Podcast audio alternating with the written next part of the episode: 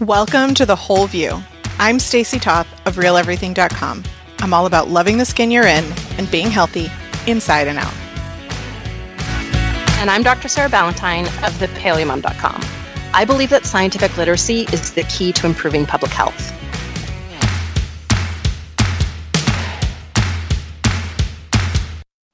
Welcome back to The Whole View, episode 403. It's been quite a journey since our last recording, Sarah. How are you? I am so glad we recorded er, our last episode, last week's Could episode early. We recorded it early because I was uh, about to get a puppy. Which, whoa! Did you know puppies are a ton of work? It's kind of a thing. Yeah. Uh, it's super thing. Um, but it also uh, turned out to be uh, fortuitous because you have n- not had a puppy. Yeah. If we had not pre recorded, it would have been our first week of not having a show because Matt Yeah. nor I could have done anything as we laid on the sofa, uh, literally asleep for three days. So, as the show title suggests, I got COVID 19. It is now day 13 and I am well. I am I am very well and I don't want anyone to worry about me. Thank you already for the positive vibes. You will notice throughout the show that I'm a little short of breath and as I'm talking I need to slow down and I need to take deep breaths and I will do my best for that not to be annoying in your speakers and your ears. But um I wanted to share my experience because we've done four COVID shows already. Yeah. and thankfully for that information, I was relatively prepared and I identified before the CDC added on additional symptoms publicly. I, you know, I was able to, I feel like, manage it as best as I could for our family. But um, I still had things that were new to me or that I learned or that I applied in a certain way that I think could benefit our audience. And what I do want to say is that my experience in no way reflects um, what would be a medical recommendation. I am not a doctor.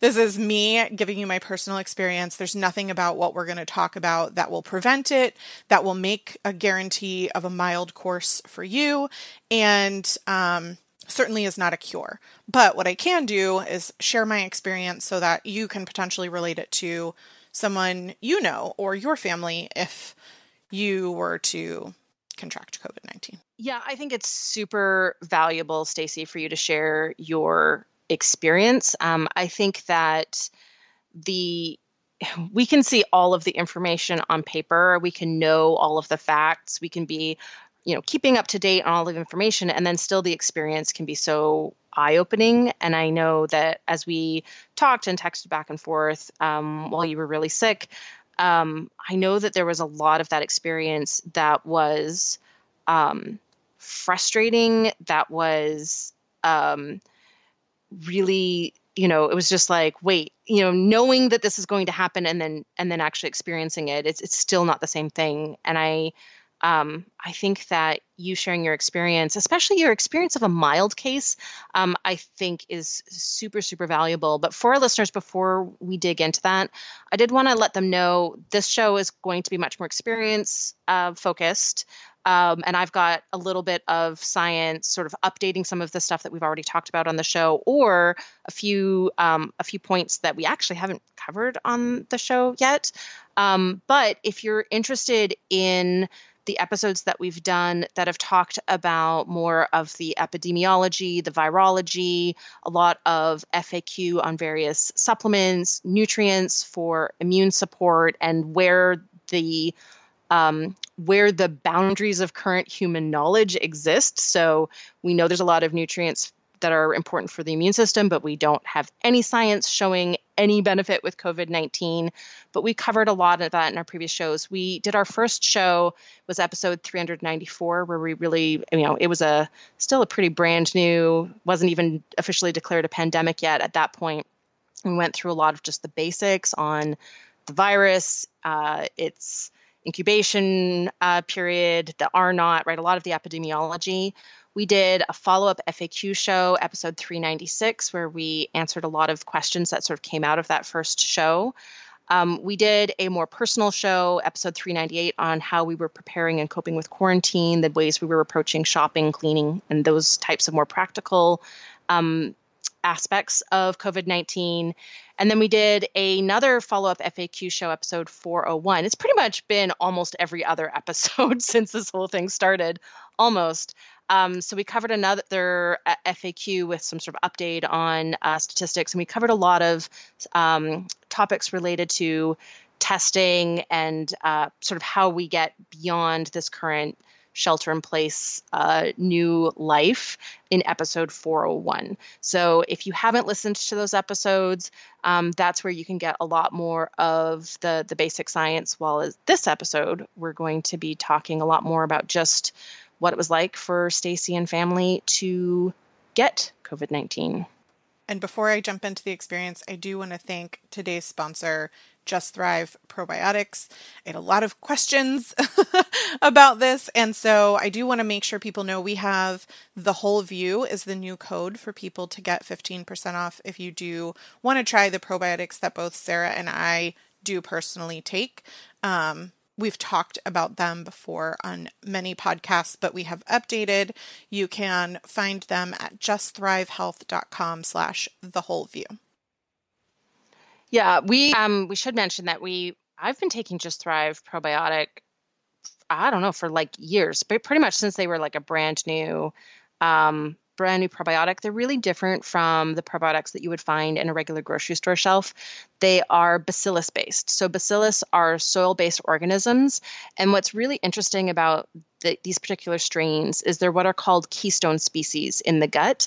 So, they actually change the gut environment to make it a more favorable place for other probiotic species like Bifidobacterium and Lactobacillus to grow.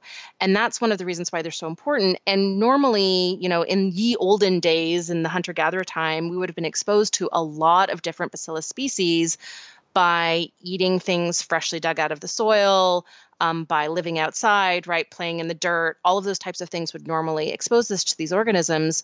But now that we live indoors, um, even more indoors these days, um, but we have this much more sort of sterile life. This is a species of probiotic that we don't necessarily get enough exposure to unless we're really going out of our way to get a lot of exposure to uh, organic, sort of pristine soil. And so it's um, one of those things that I think is a uh, supplement that helps to correct a deficiency that arises from our cushy, wonderful, modern, uh, technologically advanced lives. So um, I love indoor plumbing and electricity. I do. I also I really like the internet. Um, like all of those things are great. Uh, the trade is that I don't get to spend as much time in the soil. So the way that I can compensate for that trade is with uh, Just Thrive Probiotic. It has tons of science to support each individual strain, as well as Just Thrive is really um, leading the entire probiotic industry in terms of their their clinical studies. So they are also um, really validating with well designed scientific studies the very diverse benefits of their probiotics. So highly recommend. And again, uh, thanks to them for sponsoring this week's episode. I also just want to say I signed up for the subscribe and save option with our code. Um, they do work together, which gets you essentially buy two get one bottle free. So if you are if you are going to check them out, make sure that you're maximizing your deals. Um, okay, let me jump into why I got COVID nineteen. why? Why I got? Why? Why, why, why are we here? I mean, um, why? How? How and how? Yes. So before before all that, first of all, we're lucky. We have a mild case. Period. End of story. We're lucky. We have a mild case. There are a couple of reasons that could be the case. All we can do is postulate. And frankly, every single day, I am waiting for it to turn, and I am grateful and thankful when it does not. So, wait, wait, wait, stop, stop, stop. Okay, go. That was me knocking on wood. Thank you. no, it's I I'm going to talk a little bit about the stress and anxiety later on, but I want to be really clear that just like you have stress and anxiety at home and fear around it, like uh, imagine that being amplified when you are confirmed that you have something that you know could kill you and that it is known for taking a turn and boomeranging at any time that you could feel well one moment and then literally an hour later need to be hospitalized um, maybe that's an exaggeration. I'm not exactly sure but i, I do know that it turns very quickly um, in in the cases um, that we often see requiring hospitalization. And so um, it's not just me. I, I want to start out by saying that while I have a mild case and I'm going to talk about, you know, these things and you hear me and I sound well, um, you know, my 10 year old climbs into my bed every evening, shaking with fear and asking me to show him um, that my pulse and my oxygen are safe. And we're going to talk about that in a minute as well. So I don't want you to think like, oh, it's it's no big deal. Stacy had a mild case and, you know, everything's fine. Like yes, it's true. I am I am well and we're going to talk about all that, but I I also want to say like there I just there's no lack of emphasis emphasis that I can put on how scary this is and um how nobody is safe. Like th- those are those are those things. And then um the frustrations that I felt are are also we're to I want to really focus on those because those were um, education things for me beyond what we talked about. And like you said, living through it is different. But we are lucky. Um, we're lucky because we are outside the risk age that Sarah and I have talked about. We're relatively young. Um, and before quarantine, um, I was doing water aerobics several times a week. So I was getting physical activity, and Matt is active in his job. So we both have, you know, relatively healthy heart and lungs from that we would like to think. I mean, I haven't had an EKG, but would like to think. Um, we focus on nutrient sufficiency and anti inflammatory diet for immune support on a daily basis. We talk about that here on the show. That is something that I do because I have autoimmune diseases, and it's something that we do because that's just the lifestyle that we have. Um, one of the decisions that we made beyond that was not drinking alcohol during quarantine. I remember having my first drink the first week of quarantine and being like, "Oh, that's nice." like that's that's washing away the day a little too nice and um nicely. Uh, adverb. And um I said to Matt, I'm like, I really think this is going to be a snowball. Um, I think that if we drink alcohol, we're just going to want to drink more alcohol because this is so stressful. And I know that it is really bad for our immune systems and overall health. Yeah. Um, we're going to link a study in the show notes that you can look at that actually linked alcohol consumption to increased risk of pneumonia.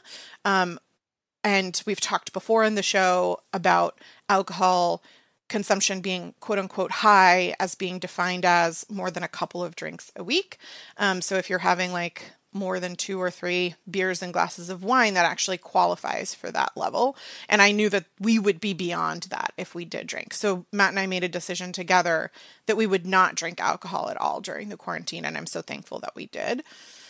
And then I think the biggest reason that we probably got so lucky um, is that Matt's exposure was probably a low dose through the mail or touching an object because he doesn't work a lot with people, but he does touch a lot of things. Um, and I will say also, as we talked about in 401, um, Matt had been using a, a, mask and reusing it. It was a cotton mask and not washing it between. And he had a beard. And it was when he listened to that show that we did that he realized that that wasn't helping him the way that he thought it was. But at that point, we had likely already been exposed because the exposure, like literally, we got it, I think, two days after that or something. And the. um You got it very close yes, together, right? Uh, we got it 12 Which hours apart. That- yes yeah, so that implies you didn't catch it from him. It implies that he brought the virus yeah. home. Yeah, yeah, yeah. So, um, and he, so we'll we'll talk about um, we were careful. Like I, I genuinely, genuinely think we were super careful. But there's only so much you can do, especially when you're a family living in the same house, and um, you know, he kissed me every day. We share a bathroom, so um, it can be from a bajillions of things. But clearly, we got it. so, um, well, okay, let me let me add to that point a little bit because I think that um, it's easy to look at uh, the amount of work that it, that we're doing, all of us are doing to protect ourselves. Right, we're washing our hands uh, for a long time, very very frequently. We are treating um, you know, groceries as though they were delivered from Chernobyl, right? Like we're we're everything is there's so much washing. It's such a production to um, unpack a package at home. Uh, we're wearing masks and gloves when we go out. We're social distancing. We're doing all of these things, and you know, there's they're they're not. None of those things are perfect. Um, so it's reducing the chances of transmission, which is really, really important. That helps to put a stop to the exponential spread of this virus. But we know this virus is ridiculously contagious. It's what's one of the most contagious viruses um, that we have ever seen since science was able to measure this. And so, one of the things that I think is really important to focus on is exactly what you said, Stacy, that the um, infectious dose, so the amount of virus that you're exposed to when you are exposed, uh, does seem to, there's qu- quite a few studies now showing that that seems to correlate with disease severity. So it's much better that if you're going to get exposed, that you only get exposed to a, a handful of viral particles rather than a whole pile all at once, which is one of the reasons why this is so serious for healthcare workers because they're working with COVID positive patients. They tend to have a much higher um, infectious dose of the virus. The the initial number of viral particles that they're exposed to when they are exposed tends to be much higher than Matt handling mail or touching a surface while he was at work. And so even though um, even though all of these different things that we're doing to slow the spread, to protect ourselves, even though none of them are perfect, one of the things that they can do is also reduce that infectious dose of the disease, which does mean that we are more likely to have a mild case. Again, right, this is a really complicated equation. There's all of the other right underlying health conditions that can increase risk, age. Um, there may be some link with gender. That that science still needs to be um, uh, sorted out a little bit more. But at the same time, it's um, it's still really worthwhile to continue to social distance, to continue to take all of these precautions, because it's not just about um, it's not just about 100% protecting ourselves. It's also about making sure that when we do get the virus, we increase the chances of, of us having a mild case.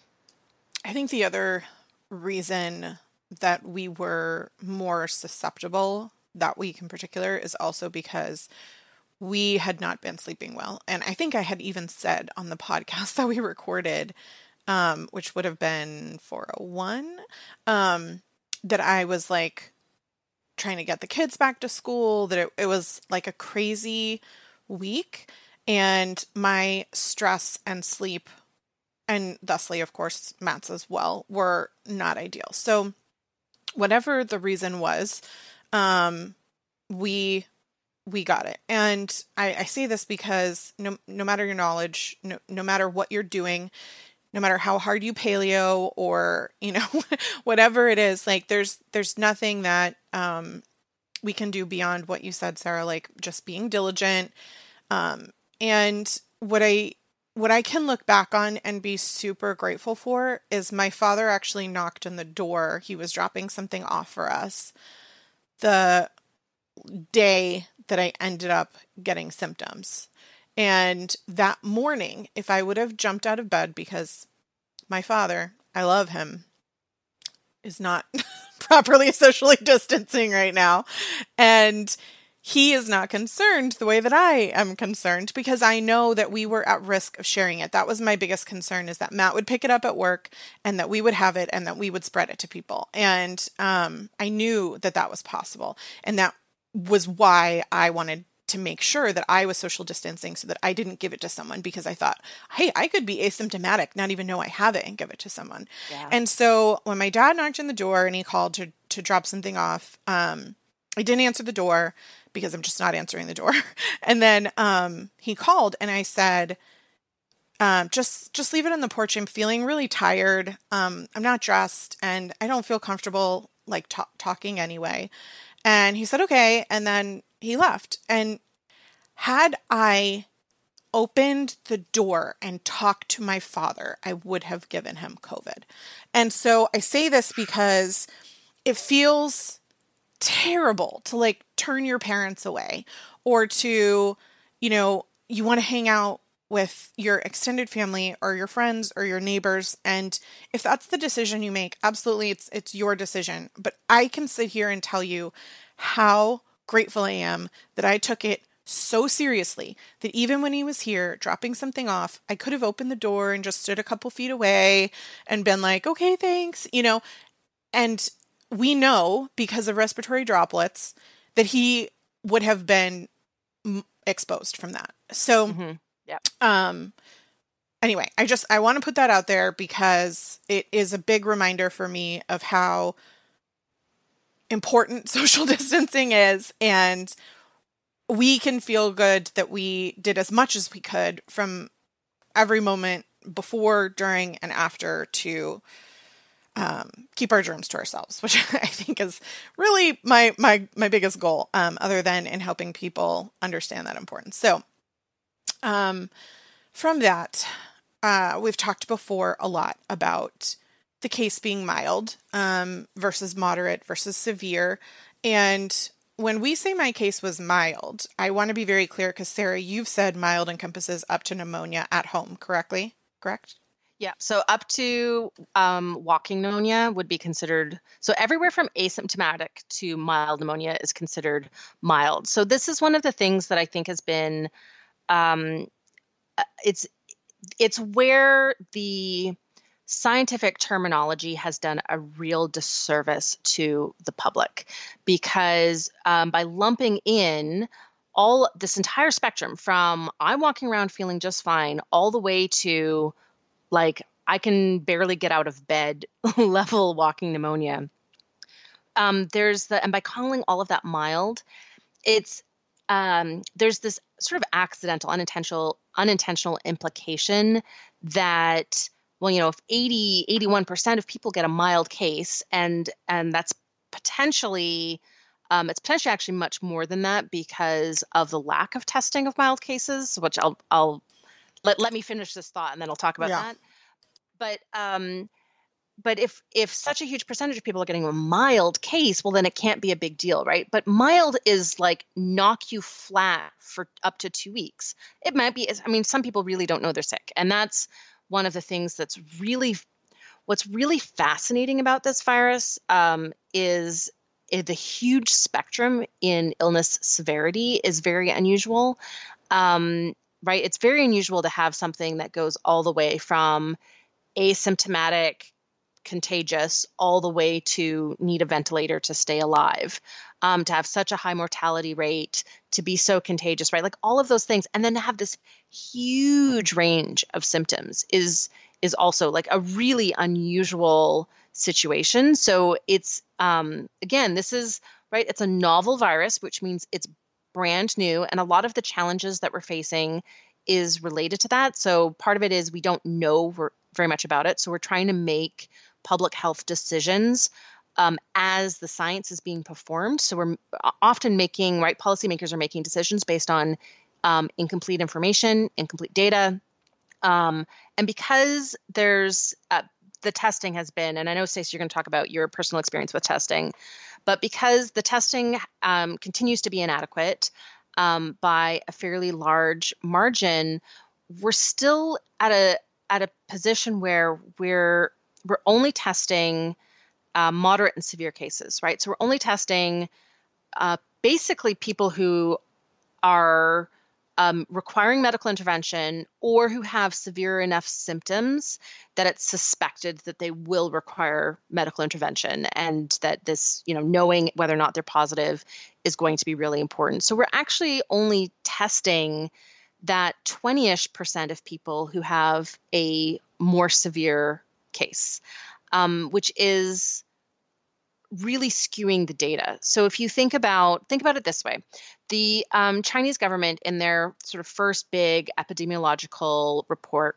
reported a fatality rate of 2.3% um, from this disease. That was based on just under 80,000 um, cases. And at the time, um, you know, this it was an epidemic in China. It wasn't a pandemic yet, um, and they were they hadn't recognized asymptomatic carriers yet, um, but they were testing mild cases. So that's that was that initial uh, mortality rate. Um, the mortality rate in the USA right now is 5.8% as of this morning.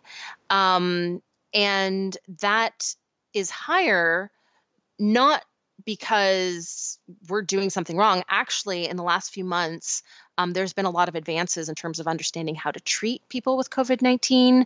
Um, and they're actually preventing a lot of people from requiring ventilators, which is really, really good news. It's less of a burden on the um, healthcare system and it's saving lives. But that 5.8% is that number is so high because we're not necessarily testing all these mild cases. So we're not, it's basically the problem is the denominator is not accurate. Um, so we have a, um, you know, a fatality rate. Um, but if actually there's a lot more cases out there, then that would reflect itself in a lower um, fatality rate. So, other places that have done more extensive testing in mild cases, for example, South Korea, their fatality rate's about 1%. And there are some experts who think that we're undercounting cases in the USA by approximately tenfold. So, that means that instead of there being like 1.2 million uh, cases currently, that we're probably looking at closer to 12 million cases in the USA currently as of May 5th um, when we're recording this. Um, that still translates to a um, fatality rate of something like 0.6%, six or seven times higher than the seasonal flu. Um, but again, because this is a brand new virus, um, one of the challenges is that there's very little immunity um, in the community, which rhymed, and I didn't intend it to rhyme, but I just had to note immunity and community because it just it it amused me there in the middle of the sentence. Um, and so that means that it can sort of spread without being stopped. That's why we're, um, you know, our only big tool right now in the absence of a really good treatment, in the absence of really like broad testing, testing at probably 10 times the level that we're currently testing, if not 100 times the level that we're currently testing. Um, that's that's why we're sort of stuck at home. All right. How did I know it was COVID? Speaking yes. of stuck at home. Um all right. So Matt so I said this is day 13 for me on May 5th. It was it's day 14 for Matt. Um, since we first noticed symptoms. You have no way of knowing how long your incubation period was. We've talked before that could have been anywhere from 2 to 14 days. Um, so Matt had a headache, and Matt gets headaches sometimes. He is um, he takes some medications, and one of the side effects is headaches. And so his first day, um, he did not realize that it was anything other than something that not commonly but not infrequently happens to him. And it was that evening that dizziness onset once he was home and he didn't realize that it was dizziness. He thought that it was a migraine. Um, for those of you who get migraines, you know if you get dizzy after a headache, it's it's leading to a migraine. So he went to bed and he said, "I'm just I'm like really not feeling well. I'm getting a bad headache, and you know going to bed." And so he was also fatigued, but not realizing that he was fatigued because he thought that he had a migraine. And so he went to bed and then got up early the next morning and went to work because you know, he felt his headache had uh, dissipated in the morning and he thought that it was a normal day. And so when I woke up, um, because he leaves for work very early, when I woke up about two and a half hours later, I was dizzy. And I texted him and I said, Is what you were feeling dizziness? Because he had described it as a migraine. Um, and he was like, Yes, actually, it was. And I said, I think that we're getting something, and I think you need to wrap up with work and come home. And um, we both thought that we had the regular flu. I remember texting people and saying, like, I'm gonna I'm gonna rest today. I'm not gonna be working um, because we're not feeling well and we have in all capitalization the regular flu. I think it's the regular flu. And I said that because we didn't have a fever and we didn't have a cough, which were, as you all know, the number two symptoms that are associated with um, COVID 19. And at that point, the CDC had not yet released the additional symptoms that came out about headache, dizziness, and fatigue. Malaise was identified as a um, symptom, which is what led me to, on days three and four, believe that it was COVID. But for the first two days, we felt similarly to how we feel when we have previously gotten the flu. Our muscles were exhausted, um, muscle fatigue. Like it just holding my phone felt hard. Like I couldn't text. I was like voice messaging people because I just couldn't even like hold the phone and do the texting. Um, and I was exhausted. We slept for three days straight. Um, and it was the fortunately the weekend, so we didn't have to worry about kids in school. It was Friday, Saturday, Sunday. My kids don't have school um, learning on Fridays, and so we literally just slept those three days. And Sunday night, Matt was expected to go back to work. And Sunday, I had been doing more research and I was like, I don't think this is the flu. I said, I think the flu is not where we are. You know, like the flu has, um, the season has passed and we're not seeing a lot of cases where we are with the flu. And I'm reading a lot and I knew from our podcast, but I was showing him research online because that's what he wants to see. Um, that there are known additional symptoms with COVID beyond just fever and um, respiratory. And I th- I think we might have COVID, and I think that you need to tell your work that we might have COVID because you can't go back into work tomorrow. And so he did. He told his boss that his wife thought that we had COVID and that he did not think that we had COVID, but um, that he would need to not go into work on Monday. Well, sure enough, Monday, the CDC released officially the six additional symptoms, which are chills, shaking with the chills, um, in addition to the fever that they had already listed, um, muscle pain, headache, sore throat, and we had briefly mentioned, so I knew this, but it was finally released a um, new loss or taste of smell. It's described by people as changing the way food tastes and smells. For us, it was just like a complete change of appetite. Like we had absolutely no interest in protein.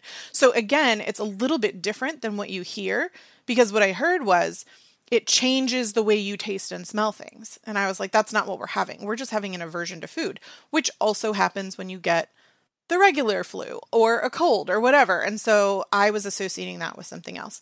But once those additional lists of symptoms came out, I showed Matt, I was like, oh my gosh, like we have like all of these. you know, I'm like, look, yeah. look, like this is what we have. And um what we didn't have was a cough. And on day, I think it was four, we started getting shortness of breath. And that's when I knew. That's when I was like, oh, this is I really think we have COVID.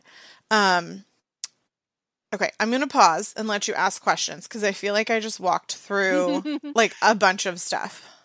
Yeah, no, I um I think that one of the things that has been really challenging in terms of again like there's um most of the communication on COVID and what to expect and what to look for as sort of going through public health channels. But the science is um, a little bit ahead of that. And so if you look at the scientific papers, now granted, right, I don't.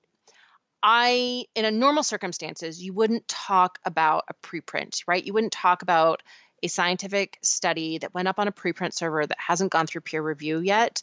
Um, and with COVID, a lot of those studies are um, taking on a bigger weight, even though they haven't been peer reviewed. And then after they get peer reviewed, then you're like, aha, here we go. And so it's one of the things that's happening in the scientific community is that there's a lot more chatter. There's a lot of conversations happening among sort of um, frontline medical personnel in terms of what they're seeing. So um, the again, the the spectrum of symptoms is really vast. Um, loss of taste or smell was something that I covered as sort of like the the brand new symptom in my um, online public lecture, which I did, I think, on March 25th. Um, and actually, you can still go see that lecture. The even though a lot of the statistics have updated, um, everything that I cover in that is still 100% valid. And you, if you go to thepaleomom.com slash lecture, you can still sign up to watch the replay. Um, but there's been this sort of continuous addition of um, of I guess there's two things, right? Symptoms and complications. And I know we're going to talk about some of the complications, but under symptoms, right, they're starting to see a lot more neurological symptoms, um, which we would sort of colloquially call brain fog, um, but sort of confusion, anxiety potentially is a symptom, although it's really hard to separate that out from the anxiety that's just caused by knowing that you have uh, a disease that that has the potential to get so serious. And one of the things that's really interesting is, especially in the mild cases, is um, respiratory symptoms uh, may never occur. So there are people who have COVID and they'll have some of these other symptoms and they'll never actually get respiratory symptoms. And there's actually one study that showed cough only occurred in 44% um, of the of the people, right? So um, as we're learning about this disease, one of the challenges is again even the science is being done on the confirmed cases, which are the people who have the more severe course of the disease. So the symptomology is potentially different than people who have the mild course of the disease. And so giving people this list of like things to look out for um, is if you're only basing it on the severe course, some of those symptoms take, you know, 14 days to even manifest as the disease progresses. Um, I would say what's interesting is um, I did some videos, like team recordings and stuff, just on Zoom a few days before I had symptoms. And I was going back through and finally like editing them yesterday because I'm, you know, back to work kind of thing. And I was disoriented and confused and mixing up my words and referring to things in a way that I don't. And we, I was even did it on the podcast. Do you remember we were talking? I don't know if it's in the bloopers mm-hmm. or not, mm-hmm. but I was telling you, I was like, oh my gosh, like, and I associated it with not sleeping well. But I think that I already, that was my incubation period and that brain fog. Brain fog was your earliest. Yes, I believe so.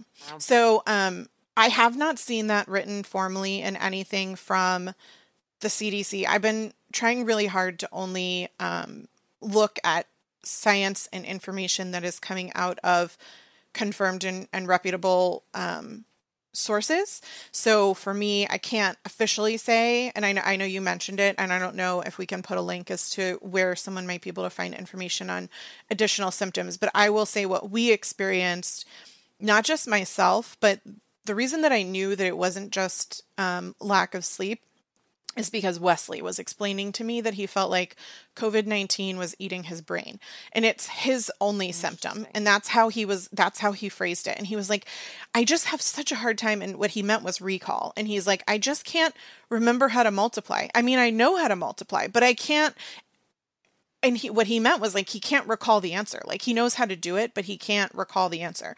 Um, and anxiety is overwhelming. But like you said, um, I can't I can't parse out how much of that is for fear of what you have and for just increase. Um, another one you didn't mention, but I will say is the is the brand new one that's just hitting. hitting well, I was going to let you talk about that because that one yeah. is um, confirmed more by science and doctors and stuff. But the one that I was going to add is we stink like body odor like crazy. Even if I'm using regular, not non toxic deodorant, it is not enough to keep it away. And normally I do not wear deodorant at all. Now, part of this might be because our bodies are fighting an infection and pushing things out. But I just want to put it out there. I'm like, that's interesting because that is one I have not heard. Um, and I've been pretty dialed into um, both like the science and the um, uh, sort of scientific media, the sort of science writing on on this, as well as sort of public health um, policy. And that is an interesting one. Is it okay? This is going to be a um, this is a hard question to ask lately. Have you been bathing? So I have not been bathing less than I normally bathe. I will put it that way. Okay, that was my question. Yes. Yeah. So obviously in the three days that we just like did nothing. And um, I was the only one that had a very slight fever um, that broke. And so that caused like a, you know how your body like sweats a little bit when you break the fever. And so from that, I could be like, okay, that's where it came from. And then I showered, but then it came back the same day. Like I'm telling you, I don't wear deodorant like five out of seven days a week at all. And so for same day shower body odor, I'm like, this is not normal. So again, it could have been that I um, had increased my supplements and, you know, was doing things to try to fight the infection, or it could have been a symptom. I don't know. Um, but I'm just mentioning that. The other one, the other one that is surfacing as, as a legit symptom um, is skin rashes and what are being called to- COVID toes. Um, and we did not get either of those. So I think that's the full list of symptoms. And I would encourage you, if you want to know what those are, to just Google it. Um, because as of today, they have not identified the exact cause of that. But you can think about measles, for example. Um, right? It's measles that causes a rash, or is it mumps? I can never, yeah. yeah. It's measles. Okay. Um, so actually, I found a great scientific study um, that was identifying the different types of rashes that have been associated with COVID. I think it just uh, was published yesterday. Um, so one of the, so COVID toes they are actually attributing to okay this is that we're going to have to back up here. So there seems to be some clotting disorder that is being caused by COVID, um, and we're going to talk about the risk of stroke um, but it's not just stroke, it's embolism, thrombosis, um, myocardial infarction.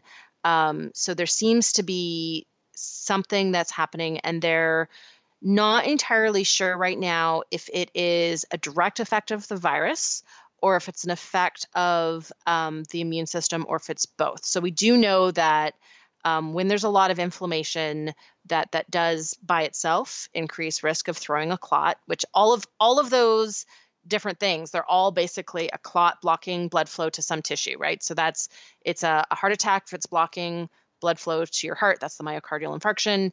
It's an ischemic stroke if it's blocking a blood vessel in the brain. It's a pulmonary embolism if it's blocking a blood vessel in the lungs. It's a deep vein thrombosis if it's blocking a blood vessel in the in the legs right? But all of those things the what's actually happening is a clot is forming and it travels and eventually gets lodged and blocks blood flow.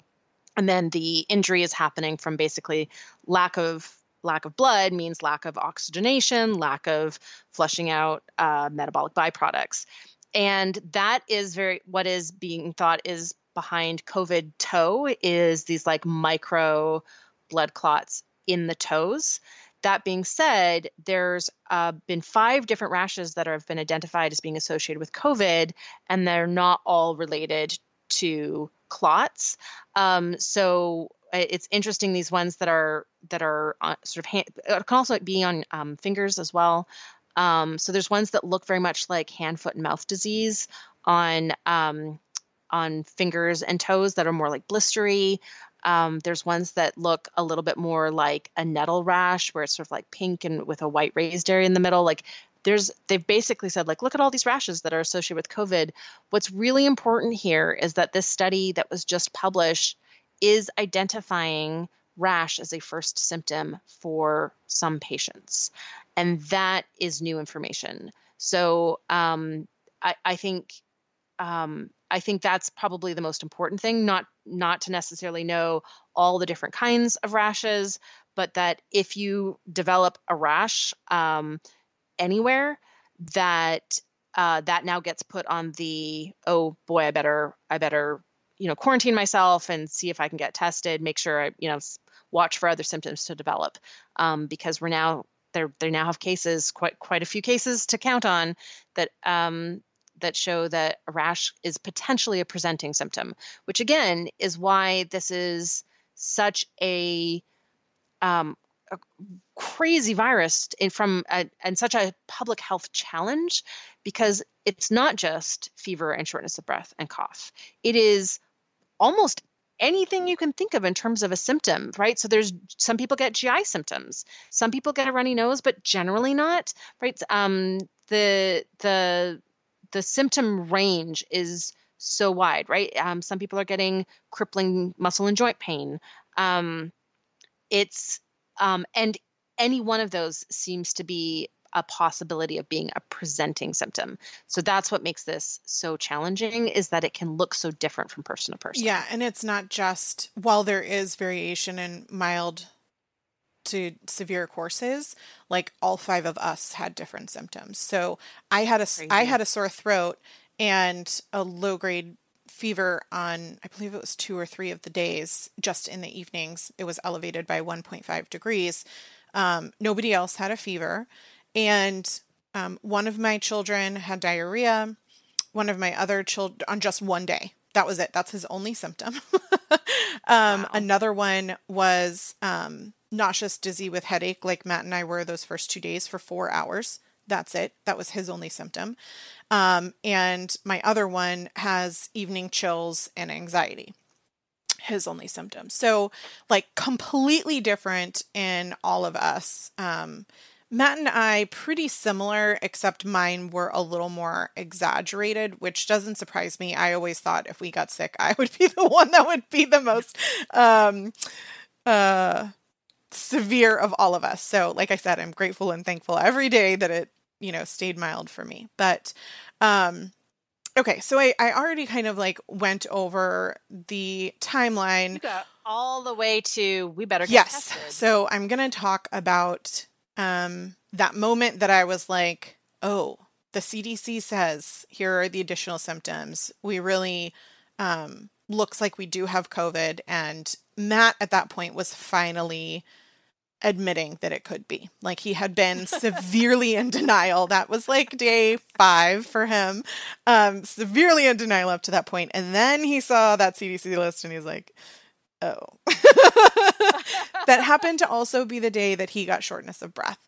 And what I want to say about shortness of breath is, especially in those cases that are mild, we didn't realize we had shortness of breath um, leading up to it getting pretty severe. And I think what's interesting about that is um, because it comes on slowly, if that makes sense, for us, it did. Um, and of course, this is not the case for everybody, but it's like you're just breathing a little more shallow, and then you're breathing a little more shallow, and then you're breathing out of your mouth. And then all of a sudden, you're like, oh, I can't get a deep breath. Like, what, what is this deal? I keep yawning. And fortunately for me, I had a friend who um, had an extra pulse oximeter I call it that. You called it something else. Oximeter. Oximeter. However, you're going to call it. She had already put one in the mail and it arrived um, the next day of us having shortness of breath. And I'm a little bit glad that we didn't have it on the day that we got shortness of breath because I think it might have worried us um, because we didn't yet have a doctor's appointment and um, yada yada yada. But regardless, um, we got the pulse ox is what I'm going to call it um, the next day, and what that allowed us to do is realize when our breathing was short and was causing a reduction in the saturation of oxygen in our bodies. And I spent a lot of time, like basically half a day, going through YouTube and watching breathing exercises mm-hmm. to help improve lung ability to get that deep breath and to maximize the oxygen production of the breaths that I was taking. And I was able to watch on the pulse ox as I did breathing exercises, which is just basically deep breathing and different kinds of rhythms.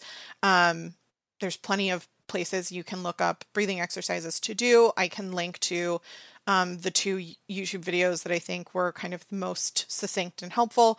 Um, but those exercises allowed me to visually see the change to both my heart rate and my oxygen levels. So my heart rate was elevated, which happens with COVID, but also with any time your body's trying to fight infection, but COVID especially. And so by doing those breathing exercises, um, I was able to improve my oxygen saturation and reduce my heart rate, which I think was critical during that um, most those few days that were most difficult when we had the most amount of symptoms and were experiencing shortness of breath.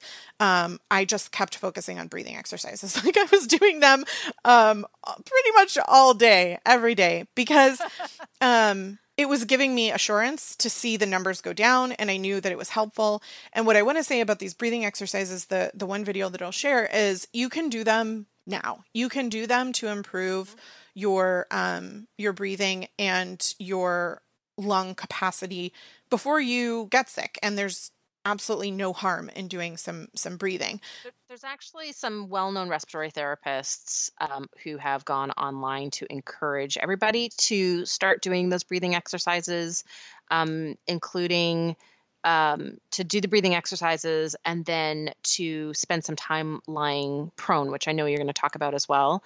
Um, and they're actually saying that that's a really good thing to do in advance of. I mean, hopefully, hopefully, no, you know, people won't get it, but um, just like we're taking other precautions doing these respiratory exercises i've seen some some very well known respiratory therapists talking about the benefit of doing them at all times um, for strengthening lung muscles as well as um, they can just help they basically help clear your lungs. So if you have any kind of seasonal allergies asthma they're helping to clear that gunk which is also helpful because it overall helps improve the health of the lungs yeah i i will say there was one night um, and it was the night that we got diagnosed Eh, that I was so anxious, probably because I had just been diagnosed, um, mm-hmm. that my shortness of breath was concerning. And had I not been doing the exercises the day before, I think it could have been worrisome at a different kind of level. But I was able to do those exercises because I had been doing them to calm it down and to to get my um, oxygen levels in a safe zone despite the fact that I was having such shortness of breath. So I can't recommend that and a pulse ox enough.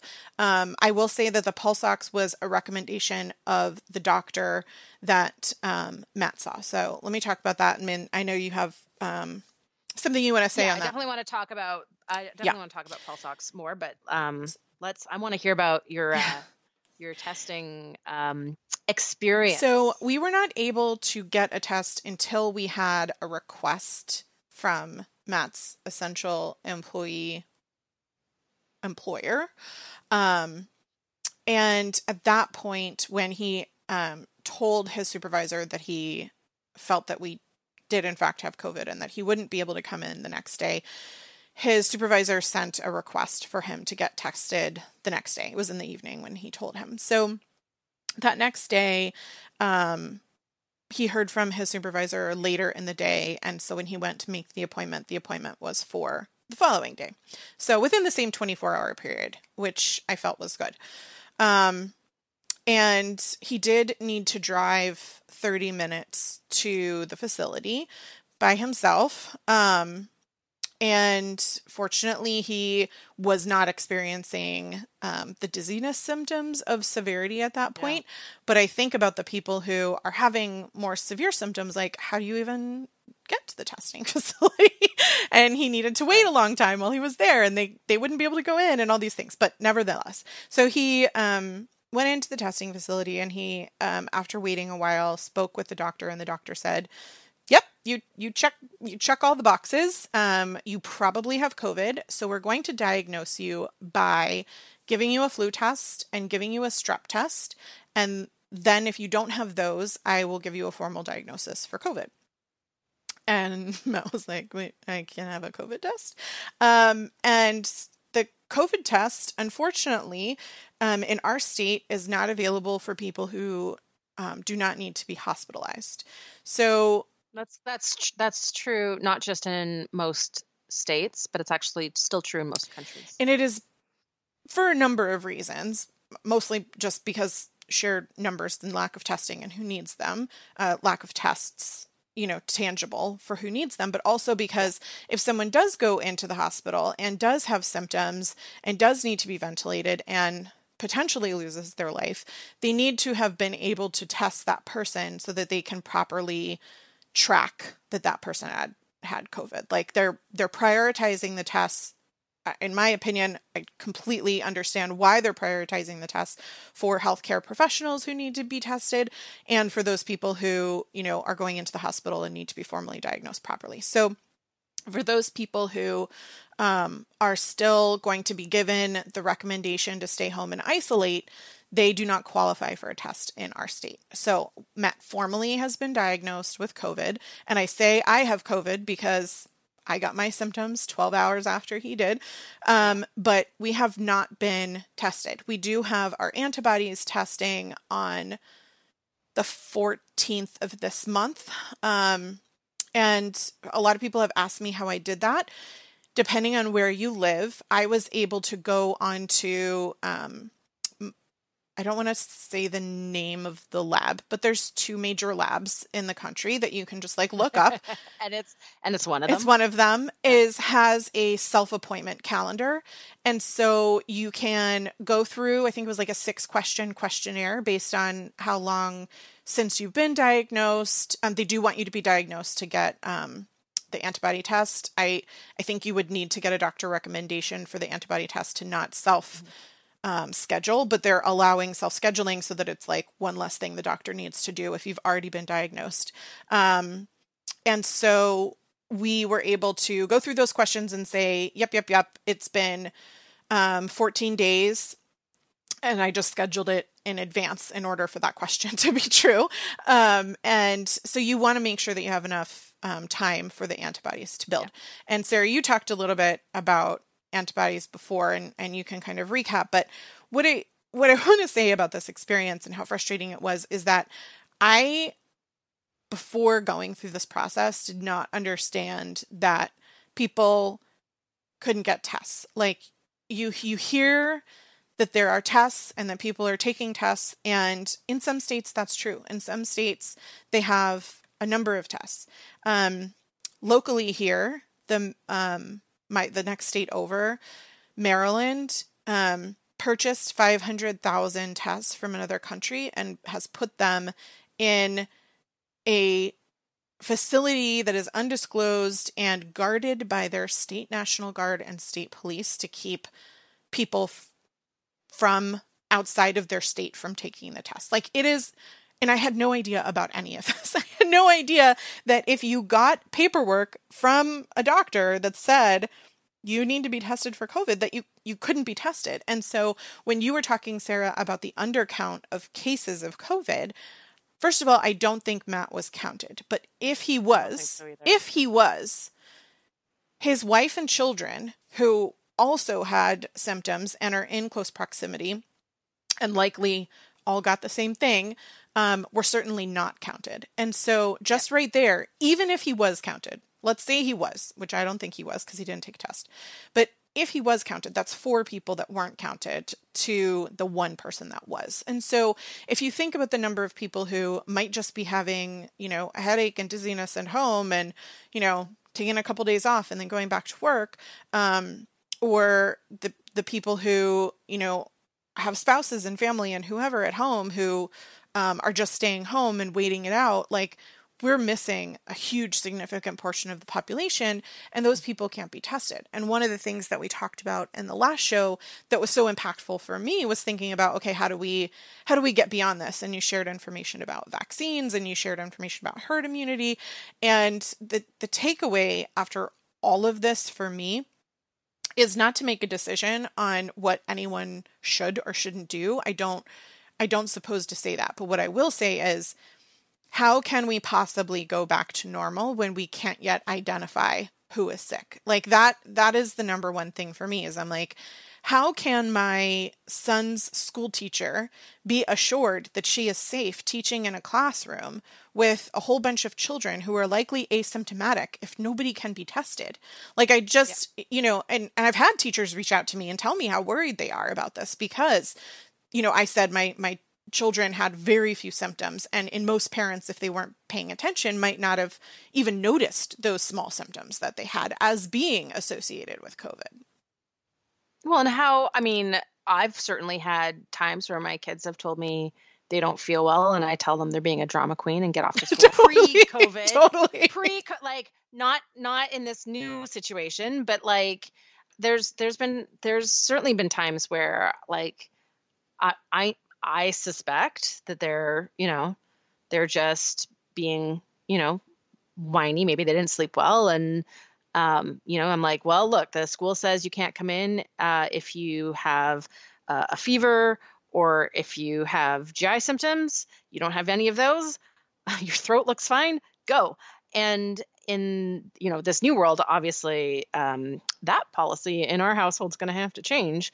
But it's you know, I think one of the challenges that we have, I think, as a society is that we have taught ourselves how to persevere with our normal routine even when we're sick because you know most of the time it's a cold or it's a flu right? Maybe it's something really you know not great like bronchitis right? But we have we have these you know things seasonal things that come through every fall through spring that we're so used to you know this isn't the chances of this becoming you know a really serious health situation for me personally is ridiculously low and i'm just going to you know take all of the over the counter medications to manage my symptoms and go to work or you know give those things to my kids and send them to school Or someone who doesn't have the life as normal. privilege of staying home, who has to put food on the table and has to go to work. has to do it. Yeah. And it's one of the things that's really going to have to change society wide on the other side of this is how we um, we need to normalize instead of normalizing going to work super sick and probably contagious, we need to make it okay for people to stay home even when they just feel like they're starting to get sick because that's also when they're most contagious. And if we can do that, um, and make it more normal that uh, you know everybody has uh, sick days um, and everyone is you know it's we make it we make it society like a societal um, uh, norm it's okay oh you aren't feeling well okay and we make it easy for kids to make up their schoolwork right all of those things need to change to make it okay for people to stay home when they're not feeling well but that's going to be really important in terms of controlling the uh, continued spread of COVID until we have herd immunity, which we talked about in episode 401, and or you know the the other things that are going. You know, flu is still um, much more deadly than it needs to be because it spreads much more easily than it has to because we do things like continue to go to work even when we're feeling terrible and maybe it's the seasonal flu and then you give the seasonal flu to somebody at work. We can protect um, the more vulnerable members of our society by taking the the bits and pieces that we're learning now through this pandemic of social distancing and hand washing and staying home when we're not feeling well and applying that to just the future in general. Absolutely. So the other things that um, the doctor told Matt when we um, when he was given his diagnosis was a couple of things. One, even if she had given him a test, she told him it would be 30% false negative. And so um, they have to use multiple tests on people sometimes in, you know, like a follow up a day or two later before they'll actually see a positive. And she also told him that he needed to get a pulse ox and monitor his pulse ox and that 95% or greater oxygen saturation is where we wanted to be.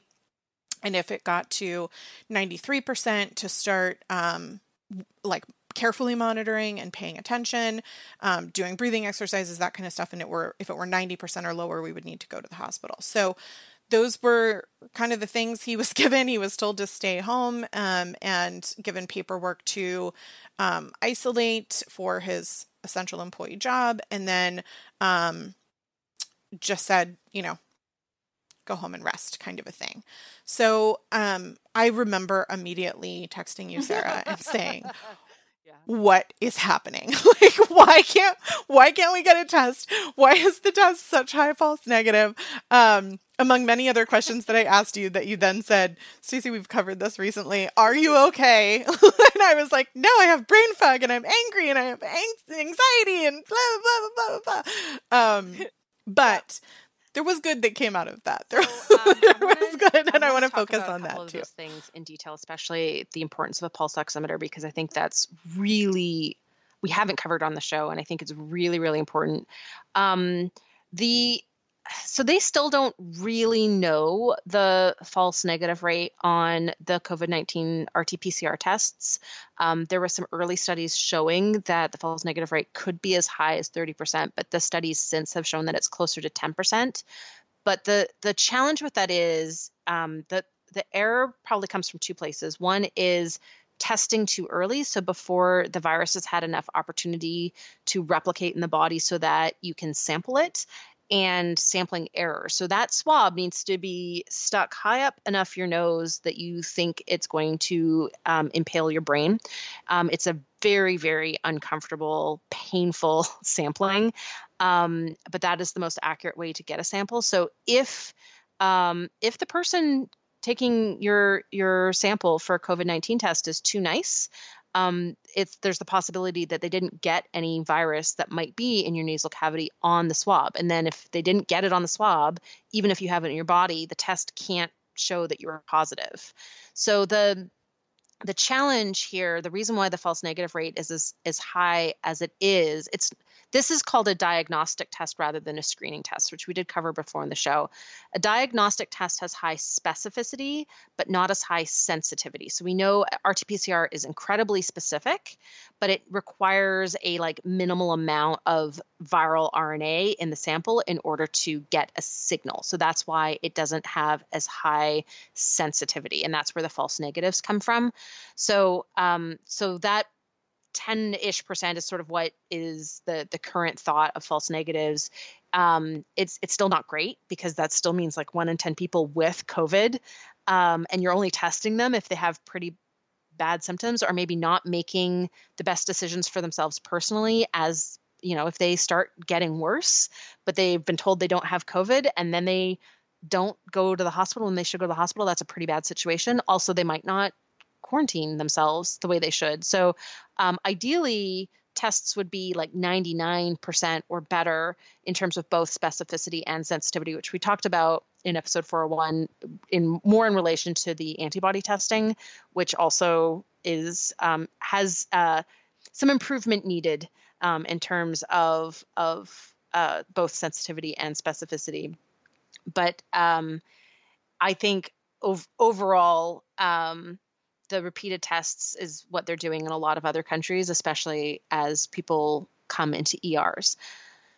And I want to talk about pulse oximeters. Um, I want to, I'm going to put a link in the show notes to a um, very, very uh, informative interview on uh, PBS with Dr. Levitan out of New York, um, who talked about the silent hypoxia. His um, research group just published uh, a paper on uh, oxy- basically the oxygenation of uh, COVID patients uh, presenting to the ER. And he's also been working in conjunction with a hospital in Italy who have also been doing their own study. And um, what he was talking about in that interview, which I will summarize briefly here, is that um, what doctors are starting to recognize is that by the time a patient is experiencing shortness of breath um, alarming enough that would bring them to the hospital.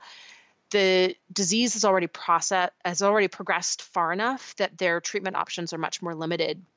And what's happening, Stacy, as you said, right? It's a very slow build, and so um, people are, are adapting relatively um, without noticing it, right? So you're breathing a little bit more faster and a little bit more shallower, and you're not noticing because it's it's happening so so um, slowly. And one of the other things is that what's driving shortness of breath with low oxygenation is the concurrent buildup of carbon dioxide in the blood.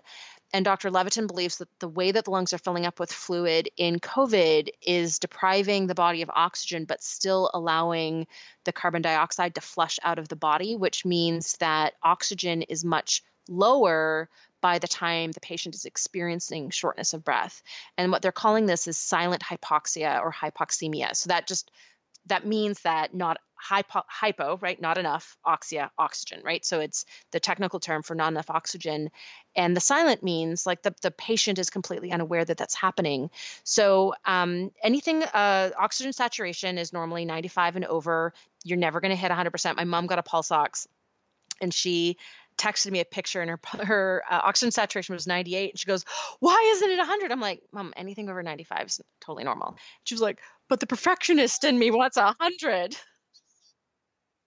I saw. I saw 100 once, like while I was doing my breathing exercises. I put it on my finger while I'm like, you know, just, and I sit there and I do breathing exercises to see, and it fluctuates as you breathe. Like it'll go up and down. And so for like a second, it showed 100, and I tried to take a picture to show Wesley, and I didn't catch Yeah, it in no, time, but I was like, like, Wesley, I'm doing so good. to 100 is either those sort of like deep breathing exercises or you hit that like perfect cardio range where you're breathing really heavily but your muscles don't, aren't using very much oxygen yet so it's like a brisk walk level cardio range will might get you to 100 um, but 100% is not like that's not going to happen but 95 to 98 99 is that it's all anything 95 and up is com- completely normal Yeah, we usually see 96 to 98 now that we're on the other side of healthy. So 90 uh, is the cusp for hypoxia, not enough oxygen, and less than 80 is life threatening oxygen deprivation that could cause brain damage. Um, and so, what's interesting about the experience that these um, ER docs and um, pulmonologists are seeing is they're seeing people present with COVID to the ER with O2 sats in the 70s, as low as 50. They're walking, they're playing on their phones while they're waiting for something. And it's because of the adaptation to this lower oxygen level that's happening over time. But what's happening with those really low oxygen saturations is those are the patients that are about to crash and go straight to the ICU. Um, so, what Dr. Levitan uh, recommended, and this is certainly supported by um, more of the reports that are coming out of hospitals than than uh, sort of scientific papers, because scientific papers sort of tackle this from a different side, is um, he basically said every medicine cabinet uh, should have a thermometer and a pulse oximeter, and those should be standards. Um, and one of the things that I, I think is really important to emphasize here is that the consumer pulse oximeters, right, they're sold for people with COPD, right, things that might require monitoring oxygen saturation on a regular basis. They are not the same as the medical grade. So this isn't a situation of like, don't buy medical masks because you're taking them away from healthcare providers. Um, you can go out and get a pulse oximeter um, and not feel like you're going to create a shortage because what's sold to the consumer is not the same as what's used in the medical settings.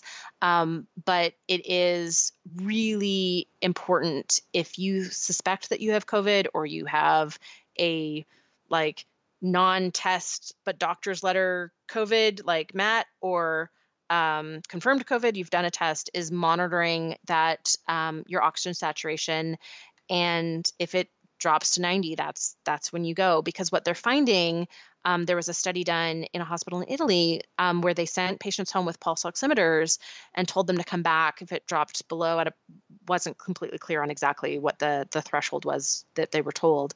But what they found was that when the, the patients came back they were able to put them on oxygen and avoid ventilation and then also doing they're also told to do those breathing exercises and told not to lie flat on their backs for long periods of time.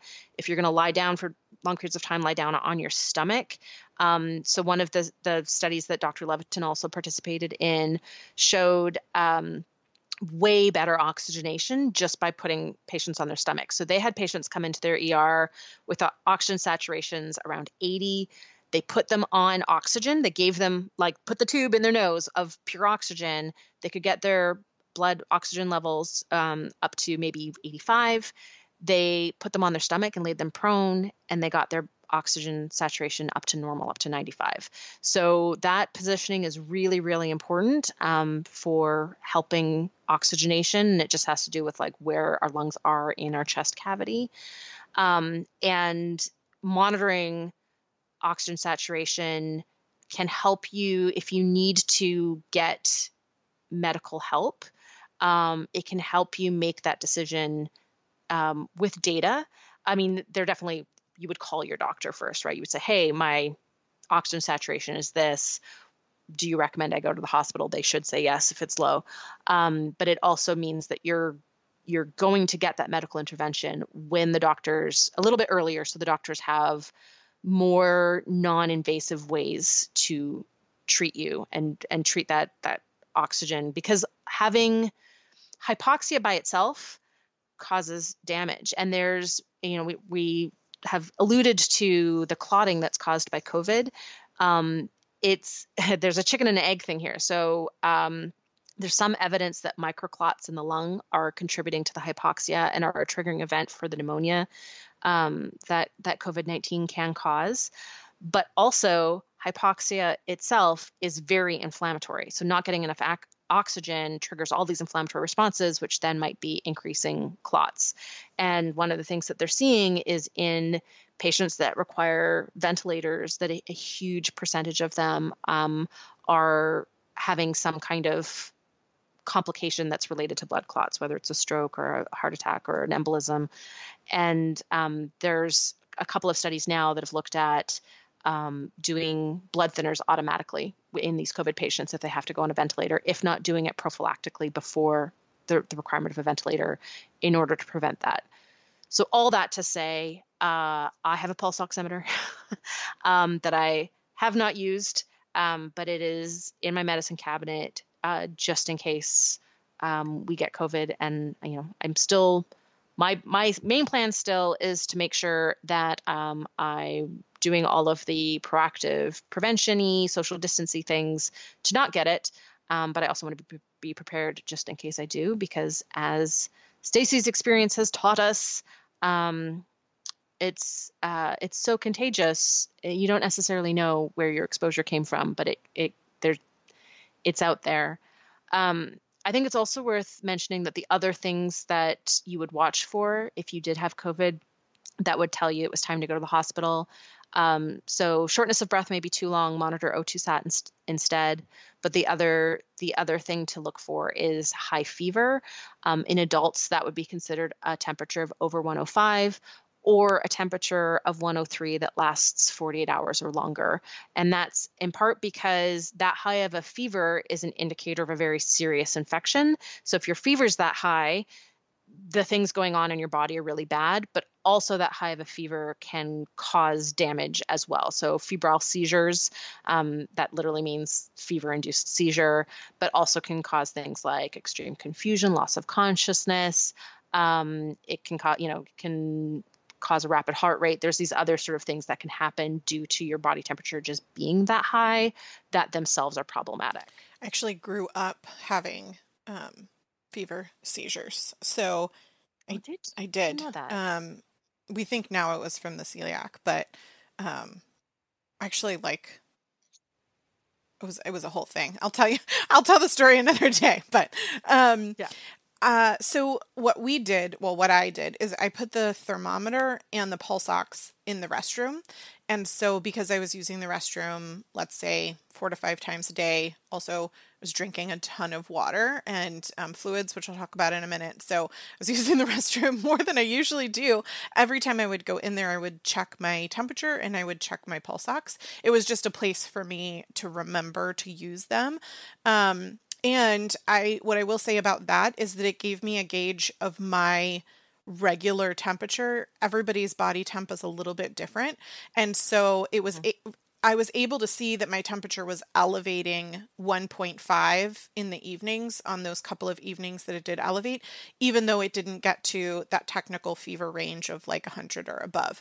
Um, my body temperature is just generally a little bit lower, and so it would hit like 99.8, but I knew that that was elevated. So if you take your temperature when you're well, um, and if you're a woman, your temperature also fluctuates based on your cycle time. And so, um, if you just know, if you take maybe like once a week while you're well and you just know what your kind of average body temp is, then you know if it's elevating or elevated later. Um, and that was helpful for me to know that it was elevating in the evenings, but it wasn't going to a place where it was concerning. Um, it was just my body fighting infection and it was a symptom, right? Like that elevated body temp is the sim- symptom. So, um, I could not agree more with having those two tools. I think um, uh, Pulse Ox is not, you know, a, a two dollar purchase from a store, but it is worthwhile if you're able to ha- to get one. Um, they are sold out everywhere locally for most people because it's not like a hot commodity item before COVID, um, and a lot of people bought it. But you can find some um, online. I'll put a link in the show notes to um, some on Amazon that are not backed up. I mean, I it's one of those items like many things right yeah. now that you know the um the desire to have it exceeded what people anticipated, so it's not easy to find. And I don't want people going to like six stores in person to try, to find one. That's not a good good life choice either. So, all right, let me try to wrap up with some positive things that were helpful and um, in our personal experience of managing symptoms, and um, we've covered the science behind nutrients that support the immune system on show 394. I want to be clear that I know we said this at the top of the show, but I'm just going to say this again. Me telling you to drink broth is not me telling you that it will cure COVID. What I'm saying is that supporting yeah. your immune system um, with nutrients is never a bad thing, um, especially if your body is trying to. Um, is under stress, whether it's fighting an infection or whatever, right? So being nutrient sufficient is always the Agree. goal. Um, with that in mind, the supplements that I take on a regular basis um, are probiotics. We personally take Just Thrive, um, and I've talked about why the top of the show. Um, I also take liver pills every single day. The I take them for the B12 because I'm MTHFR um, and I need them, but also they are a superfood, which we have talked about a bajillion times. Um, and it's the liver pills are a um, synergistic form of a nutrient dense thing that I am not eating regularly enough. So I take those every day. Um, when COVID started, I started taking um, more regularly vitamin C. It's something I would take like a couple of times a week, and I would, you know, just grab it sometimes. It wasn't something I was daily doing. Um, and so I started doing that more before we got COVID 19. Um, started taking it daily, as well as K2 and vitamin D. Those were all things that we started taking before we got sick that, you know, um, I had increased. And then um, magnesium as well. Um, I take that one before bed. I take everything else in the morning, but I take magnesium at night. Um, and then once symptoms onset, I started taking zinc. Um, unfortunately, it wasn't something that we had in the house. It's just not um, something I take. I really love um, shellfish and beef in general. And so I just, it's not a supplement I have, but now I do. and started taking it once we got COVID, and um, also melatonin to not just aid in sleeping, but I had read um, some articles that made me feel like that would be a good thing for me to take as for us to take as well. Um, and we should put a, a link in the show notes to our melatonin show, yes. which was last year where we talked about melatonin's role as an yes. antioxidant. Um, okay. Thank you for the specific words I couldn't grasp there. Um, then, like I said, because we were um, short on zinc, um, I forced us to eat a lot of beef and shrimp, broccoli, um, different kinds of things I could find that we had or that I could get via delivery um, quickly um, that had zinc in it. And I will say, and I said earlier, we did not want to eat. Like we wanted nothing to do with food unless it was a refined carbohydrate. like our bodies just only wanted simple carbs. And um, what I did is I was making, um, for example, like a fried rice, and I would make the rice in, I would cook it in broth, and then I would add a whole bunch of vegetables and shrimp to the fried rice. Or I would make a casserole and I would add, you know, beef and garlic and onions at the base of everything, and then I would add the broth soaked rice. If you can't do rice, you know, maybe find something else that could work for you. But we were trying, we were going out of our way to add nutrients to the foods that our body were were craving. So like I really wanted waffles. I don't know. I just was like my body was just like if you don't have waffles, rar. And so um we added some blueberries and we made our grain-free waffles and I put collagen in there and I just was like, okay, I'm going to have waffles with butter and it'll be fine. Um we were adding more probiotic rich foods. So um, we got like a case of kombucha delivered. We got um, like a low sugar organic yogurt. If you can't do that, you know there there are other kinds of um, fermented foods, different kinds of things that will have natural probiotics in them. We um, I would drink tea with collagen anytime I didn't want to drink water, I tried to always have a cup of liquid around me and I tried to with fervent intention drink an obnoxious amount of fluids to um, try to hydrate and help my body. So, sparkling water, tea with collagen, kombucha. Um, when I wasn't really feeling up to eating, but I knew it was like, oh, it's been too long since I've eaten, I would make a smoothie. Sarah, I used your collagen veggie blend um, and almond milk. Um, you know, you can do it however however you need to, but just a lot, a lot, a lot of fluids. I was also drinking broth, so that became my like nighttime ritual. As I would drink broth before bed, um, and then um, we were also roasted a bunch of vegetables so that we could just grab them and eat a few bites if we were, you know, feeling snacky instead of like crackers or what our bodies wanted us to eat. Mm-hmm. And then we did make a big batch of um, soup. So we used like a roasted veggie base and we blended it. That's my favorite way to make a soup is like half broth, half roasted veggies, and then you blend it and it's like rich and creamy. And then you can add in, you know, leftover vegetables and chicken and shrimp or whatever you want to add to it. But so we had um, all of that in the house and that's what we focused on eating.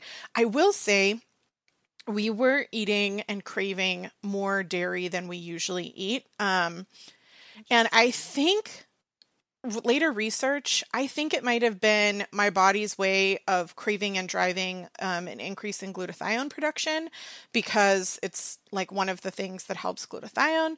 But I would say have glutathione as an additional list to supplement that you might want to consider taking. It's not something that we do, but um, I do think that my body was trying to naturally increase the production. It is, uh, I mean, it is something that I take on a daily basis, um, is glutathione and, and acetylcysteine, which helps with glutathione recycling.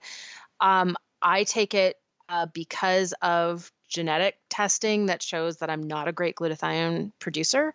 Um, so, you know, I do want to sort of add the caveat there. I, I don't, I don't take any supplements without a like reason related to some kind of data point that I can measure.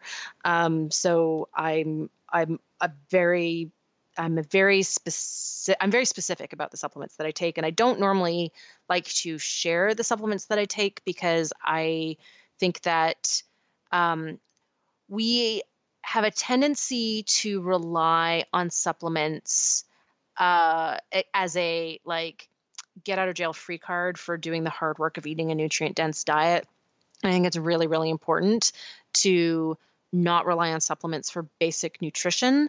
Where I do think supplements are great is in like food based supplements like liver pills, if liver is not something that you like, um, like collagen, um, because getting enough glycine from broth can be really tough, and collagen is easy to put into things, and it's a food based supplement, um, right? Something like kombucha would be a food based supplement. Um, but at the same time, you know, since we're talking about um, things that are immune support, I felt like a little transparency on uh, me taking glutathione here was was called for. Yeah, I it wasn't something that was kind of on my radar, and I just I I looked back after we felt better and I was like, "Oh my gosh, we were all craving so much dairy. like what was the deal?" Um and that's, you know, and who knows if that is what was trying to happen, but um it might have been just, you know, the casomorphin protein in in um dairy acts kind of yeah, like an endorphin. Yeah. So it could have yeah, and I will say that would tie with the cravings of refined carbohydrates and sweets, which Matt said was extreme for him. He normally doesn't have a sweet tooth at all, and he would wake and just like want to dive into whatever he could find. So, um, oranges were our go to. We got some berries delivered, and um, like I said, we put them in waffles and different kinds of things, but we're we're not saints. Like we, you know, and we're sick and you you do what you need to do, but maybe have things on hand so that you can be prepared. Like make a broth, a batch of broth, a double batch, put some in the freezer, and just start drinking a cup every day if that's what you want to do. But I was I was super glad that we had those kinds of things on hand before we felt incredibly fatigued because the thing that happened is that as soon as the symptoms kind of set in, like I said, we had 2 days of not really realizing that we were sick and then we got tired and all we wanted to do was sleep. So, as Sarah me- mentioned, we did not lay on our back. So, I had done research and, and knowledge previously to know that um, when there's a lung thing going around, I've I've had bronchitis before a lot when I was younger. I haven't had it in many years. I've had walking pneumonia before. I know that laying on your back is not good. They'll prop you up in the hospital bed. Um, and different kinds of things. And so I was like, okay, we need to lay on our sides or we need to lay on our stomach. Do not lay on your back. And we need to get up every couple of hours at least to like stretch, use the mm-hmm. restroom, check your temperature, do whatever you need to do. But we need to get up every couple of hours because what you want to do is just like, I, I had a word, but it's not appropriate. Nothing. You just want you just want to just lay. You just want to like do nothing. Um, I, for the first time in my life, got that notification from Netflix that said, Are you still interested? And I got it three times, two days in a row. I told Matt, I was like, I'm really, really proud of myself for doing nothing. I'm like, I've never gotten this notice before. And I've gotten it six times in two days. So we did like literally nothing. And while when I say we had Netflix on, like half of that time we slept through whatever it was we were watching. We weren't like we didn't just rest, we slept, and we did the breathing exercises and um, you know we we made sure that we were in proper position. So overall i think the thing looking back the things that um, I am grateful for that we did and that I would tell a loved one of mine to do is to do the breathing exercises now, get extra sleep, more sleep than you think you need right now so that your body is rested and you know as as well as you can going into it and then continue not just to rest but sleep if you do contract the virus and then making sure that you nourish your bodies and hydrate them with fuel and nutrients to support your immune system um, for me I was worried that I was going to get pneumonia. And so I wanted to make sure that my body didn't go into pneumonia already kind of um, nutrient depleted, right? Like if I had only eaten refined carbohydrates and or not eaten at all, which was kind of like what I was feeling, um, then my body wouldn't have been as strong to fight pneumonia if I did get it. And so it was like really important to me to eat even though I wasn't hungry and force myself to do that. The other thing that I would encourage you to do, and I know that it's not going to be a popular opinion, but I'm sure Sarah you will agree with me, is to consider stop drinking alcohol right now the country um, is drinking more alcohol than they have recorded since prohibition. I mean, like we are we are really leaning on that as a clut as a crutch, and um, it is unfortunate how terrible that is if you were to get the virus for your body. Um, so if you can consider drinking kombucha in a wine glass. Um, or find other ways to de stress if you feel the need to drink some alcohol. You can take a bath, you can take a nap, you can have some alone time. I know that does me wonders if I just say, like, I need to go into my room and not be bothered for 45 minutes.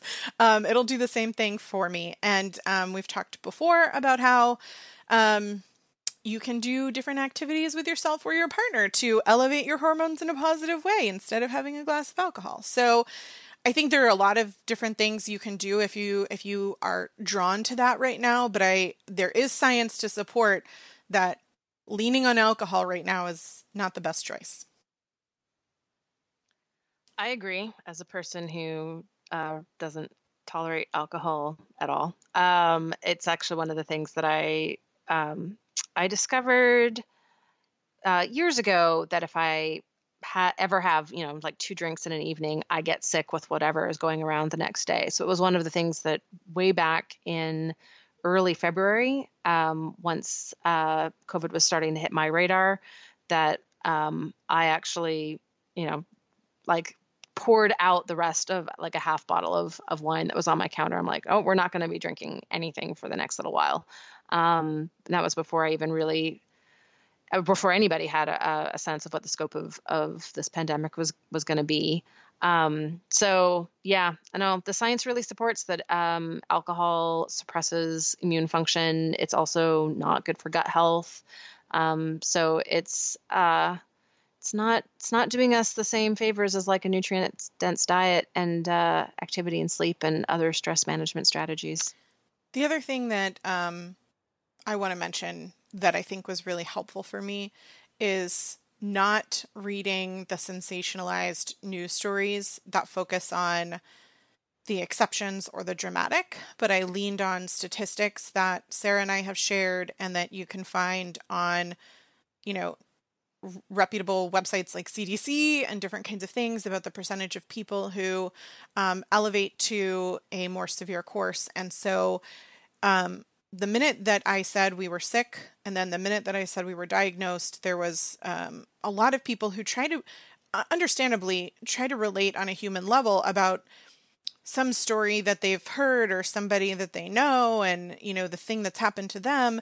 And I, I encourage those of you who um, find out from someone who has this when you're reaching out to bond with that person, because that's what we do as humans, we try to relate and we try to um, uh, share stories to connect uh, as um, a community. But unfortunately, if the stories that you're sharing are the scary ones, that is the absolute opposite of what someone who is sick needs. Like we need to reduce stress in order to allow our, our systems to do the work that they need to do as much as we can. And adding to the stress of getting sent articles of Washington Post about healthy 30 and 4 year olds who are having stroke was not helpful for me. like that was that was not a yeah. you know, that's not what I needed. What I needed was um, statistics that showed, you know, people like Matt and I are the are the majority of people who are not escalating to a severe course. And by looking at statistics and by setting boundaries and asking people to please not continue talking to me about worst case scenarios or the person that they heard and I'm like, you know, I'm I'm not trying to be rude, but I I really need to focus on the positives and my own health right now. Those were really important. And whether you're sick or not, I would encourage you, if that's what you need to reduce your anxiety and to reduce your stress, um, those things we know, we've talked about in the podcast before, help your health.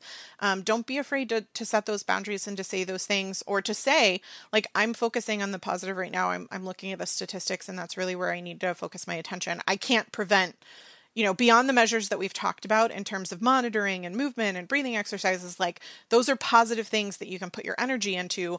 But reading articles that are sensationalized or scary or, you know, whatever is not productive to your health. So I would definitely, um, focus on those things.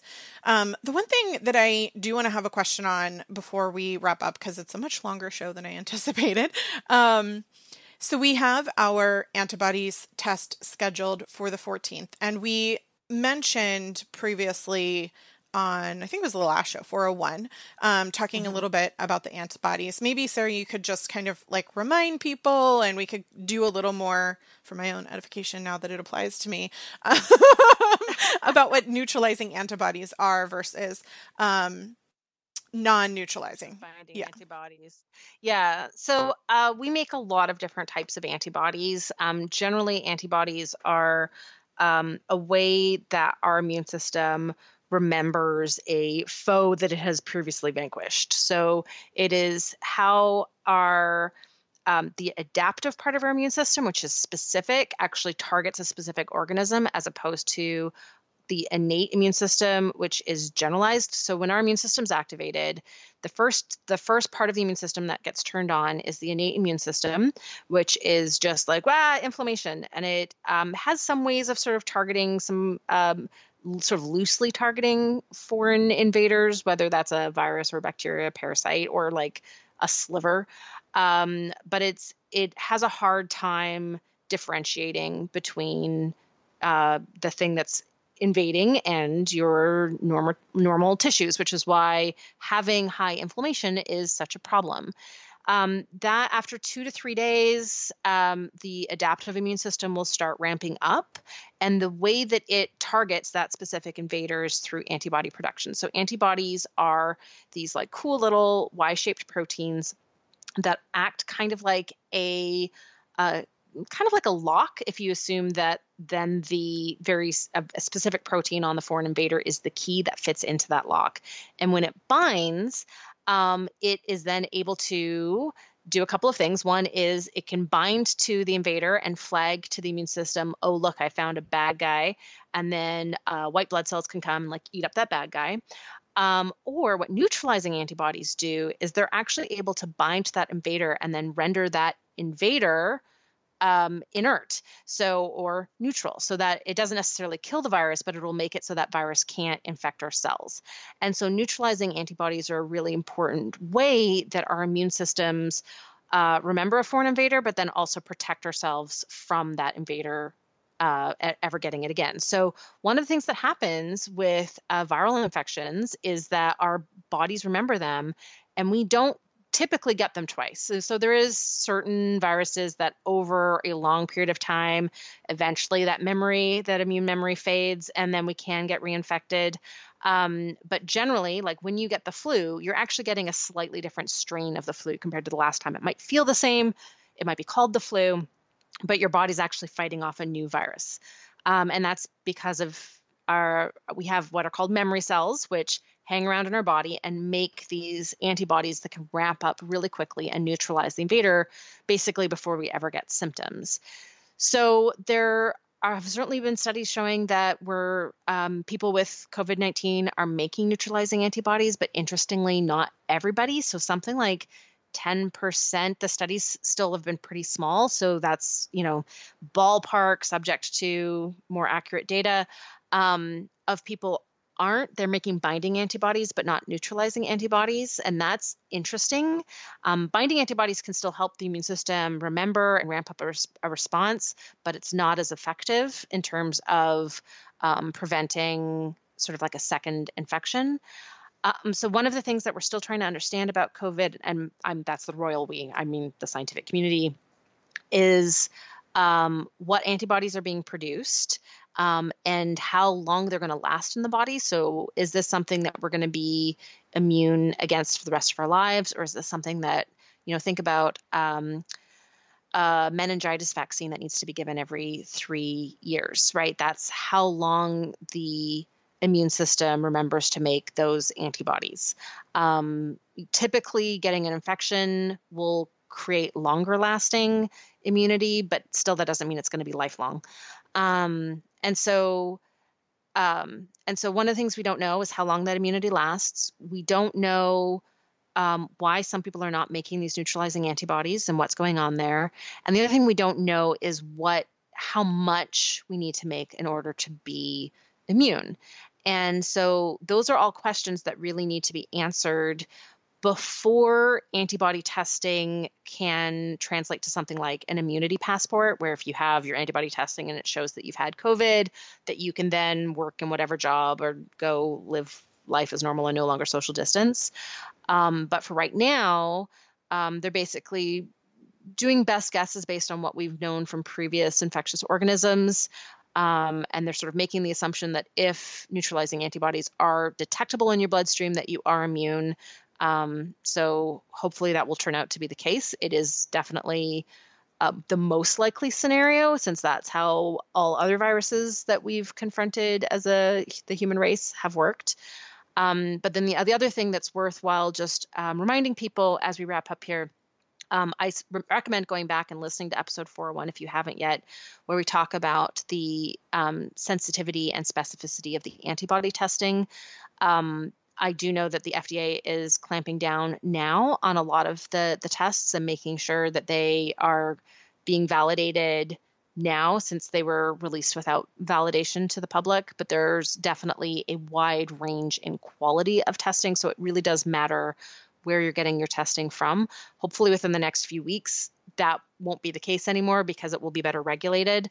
Um, but as of right now, there are some antibody um, tests that have as low as like 70% specificity and sensitivity, which means they're throwing out a large number of false negatives and a large number of false positives. And those are both really problematic from a public health standpoint. And just to be clear, none of that really matters if the strain mutates or modifies, right? Like like the flu, like you mentioned. That that's that's true. Uh, so the the data we have right now, doing the gene sequencing on COVID, um, you can you can trace right. You can see the the um, mutations as it's been traveling the world, but it's not.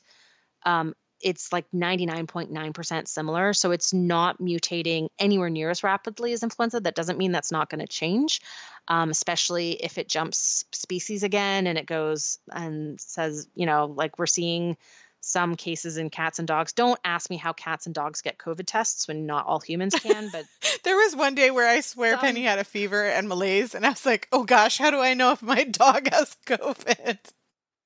Um, I mean, and there have been some dogs that have tested positive, and some cats as well. Um, house house pets as well as like zoo animal wild cats.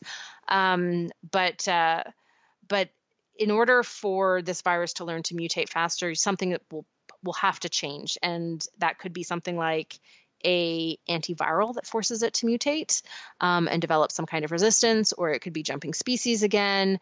Um, so there needs to be some kind of event, though. So for right now, the data would show that this is not mutating rapidly enough that it will become seasonal in the sense that you might have had it three years ago and get it again.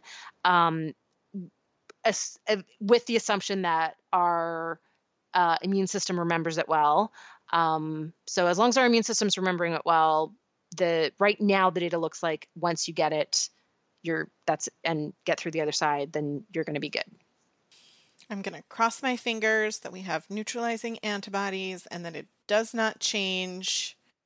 That is my best case scenario at this point. So, um, yeah. listen, listeners, I know this was a long show. I know we've had five COVID shows at this point. We really genuinely um, wish that we could move on as a nation as well as on the podcast. I hope that this was helpful and positive minded for you, that you feel equipped with information to prepare yourself before and potentially during um, if you or a loved one contracts this.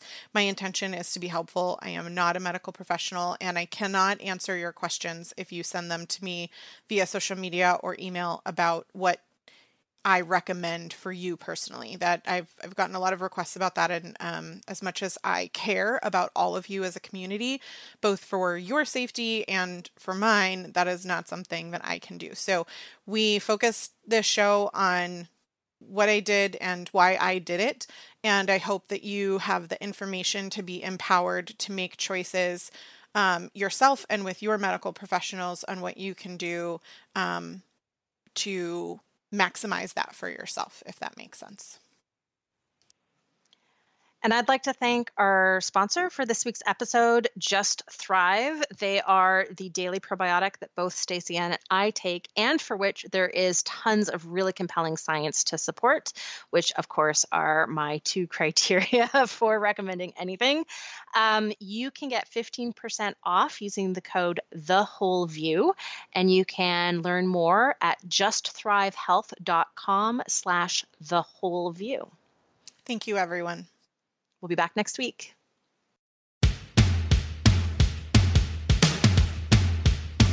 Thank you for being part of this awesome community.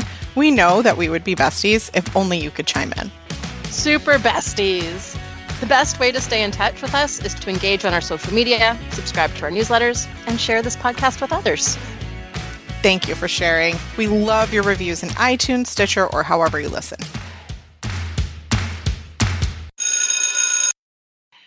That's been two hours. I gotta go. They're they're they're gonna yeah. It well, I I you knew it wasn't going I, to be.